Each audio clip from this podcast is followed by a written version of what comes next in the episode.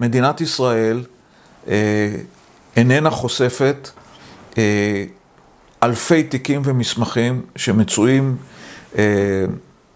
במרתפי ארכיון המדינה, וכפי שאמר גנז המדינה יעקב לזובי כשפרש מתפקידו לא מזמן, יידרשו כששת אלפים שנות אדם כדי לחשוף ולגלות את החומר שנמצא בארכיון, בארכיון המדינה.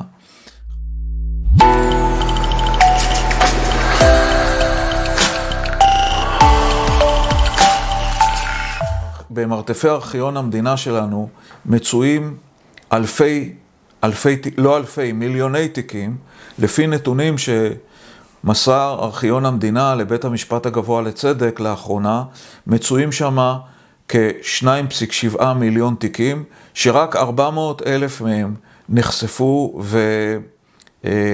והציבור יוכל לעיין בהם. בין התיקים ש... שוחררו הפעם, למשל כל התיקים שנוגעים למשפט אייכמן, אולי לקראת אה, אה, מלות שישים שנה להבאתו של אייכמן לישראל וניהול משפטו, אבל תיקים שיש בהם חומר מרתק. אה, נחשפו תיקים של אה, מרדכי גזית, שהיה מנכ"ל משרד ראש הממשלה, על המגעים עם האמריקאים בימים שקדמו למלחמת יום הכיפורים, וגם תיקיו של מי שהיה ראש הלשכה של ראש הממשלה, גולדה מאיר, ולימים יצחק רבין, אלי מזרחי, תיקים שנגנזו והם אה, נחשפים בחלקם רק עתה. אה, ומה מה כל זה מעניין? מעניין משום שמדינת ישראל אה, איננה חושפת אה, אלפי תיקים ומסמכים שמצויים אה, במרתפי ארכיון המדינה, וכפי שאמר גנז המדינה יעקב לזובי כשפרש מתפקידו לא מזמן, יידרשו כששת אלפים שנות אדם כדי לחשוף ולגלות את החומר שנמצא בארכיון, בארכיון המדינה. חשבתי לעצמי במאמר מוסגר, מדוע לא לנצל את כל אותם עשרות אם לא מאות צעירים, רובם ככולם יוצאי צבא או בוגרי אוניברסיטה, שהיום הם מלצרים כדי לעשות קצת כסף, ובמקום לשלם להם דמי אבטלה, להושיב אותם בארכיונים כדי לאפשר את חשיפת החומר. אבל כנראה שעל זה לא כל כך חושבים. איפה זה קשור לעבודה שלי? אבל לפני זה עוד הערה אחת על, על אי חשיפת החומר על ידי הארכיונים.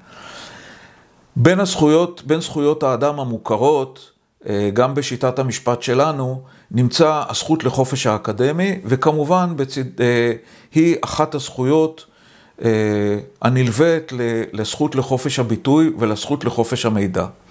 באמצע שנות, ב-אלף תשע מאות שישים ושתיים, ניסתה המשטרה לפנות פולשים בשכונת סומל בתל אביב. התהליך ה... פינוי צולם על ידי יומני קרמל הרצליה, ובמהלך הפינוי נגררה אישה על הרצפה, סמלתה נחשפה, רגליה נתגלו, והצנזורה החליטה לאסור על פרסום הסרטון. אולפני הרצליה עתרו לבג"ץ, ובמסגרת הדיון שבו התיר בית המשפט העליון להקרין את הסרטון, אמר בית המשפט את המשפט החשוב אולי מכל: שלטון הנוטה לעצמו את הרשות לקבוע מה טוב לאזרח לדעת, סופו שהוא קובע גם מה טוב לאזרח לחשוב, ואין סתירה גדולה מזו לדמוקרטיה האמיתית שאינה מודרכת מלמעלה.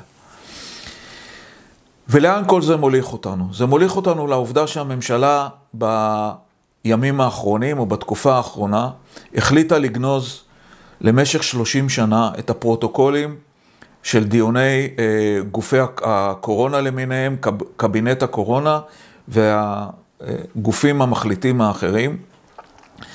והתוצאה של הדבר הזה איננה משפיעה או איננה חשובה רק בעניין של אה, חופש הביטוי והזכות לדעת.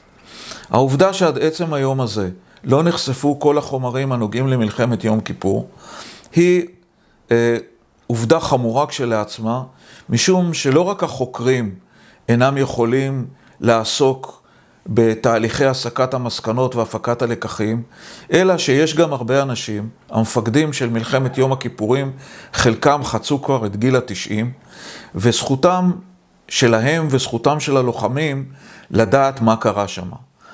בימים האחרונים, או בתקופה האחרונה, הגיש המרכז למלחמת יום הכיפורים עתירה לבגץ, ובה דרש לחשוף חלק מה... חומרים הגנוזים והקשורים למלחמת יום הכיפורים, ובהם בעיקר הפרוטוקולים של ההתייעצויות אצל ראש הממשלה גולדה מאיר בימים שקדמו למלחמה, ובתוך ימי המלחמה מצויים כמה עשרות פרוטוקולים כאלה שלא נחשפו עד עצם היום הזה. תשובת המדינה שניתנה לבית המשפט העליון, הייתי אומר ב- על דרך המעטה, מעוררת תהייה. תשובת, תשובת המדינה עוסקת בנושאים ארגוניים, ביורוקרטיים, טכניים. אין בתשובת המדינה שום לחלוכית של התייחסות לזכויות האזרח, לחופש הביטוי, לזכות לדעת, ובעיקר בעיקר לדבר החשוב ביותר. איך נלמד שלא לחזור על שגיאות העבר? איך נוכל ללמוד, להפיק לקחים, להסיק מסקנות ולתקן את השגיאות שנעשו ועלו כל כך ביוקר? מלחמת יום הכיפורים, במלחמת יום הכיפורים נספו אלפיים שש מאות חמישים ותשעה חיילים, שבעת אלפים פצועים, היו שלוש מאות שבויים, עדיין יש נעדרים מהמלחמה הזאת, ועדיין טוענת פרקליטות המדינה, בין יתר טענותיה, שחשיפת חלק מהחומר יש בו משום סכנה לביטחון המדינה, הוא עלול לפגוע בביטחון המדינה.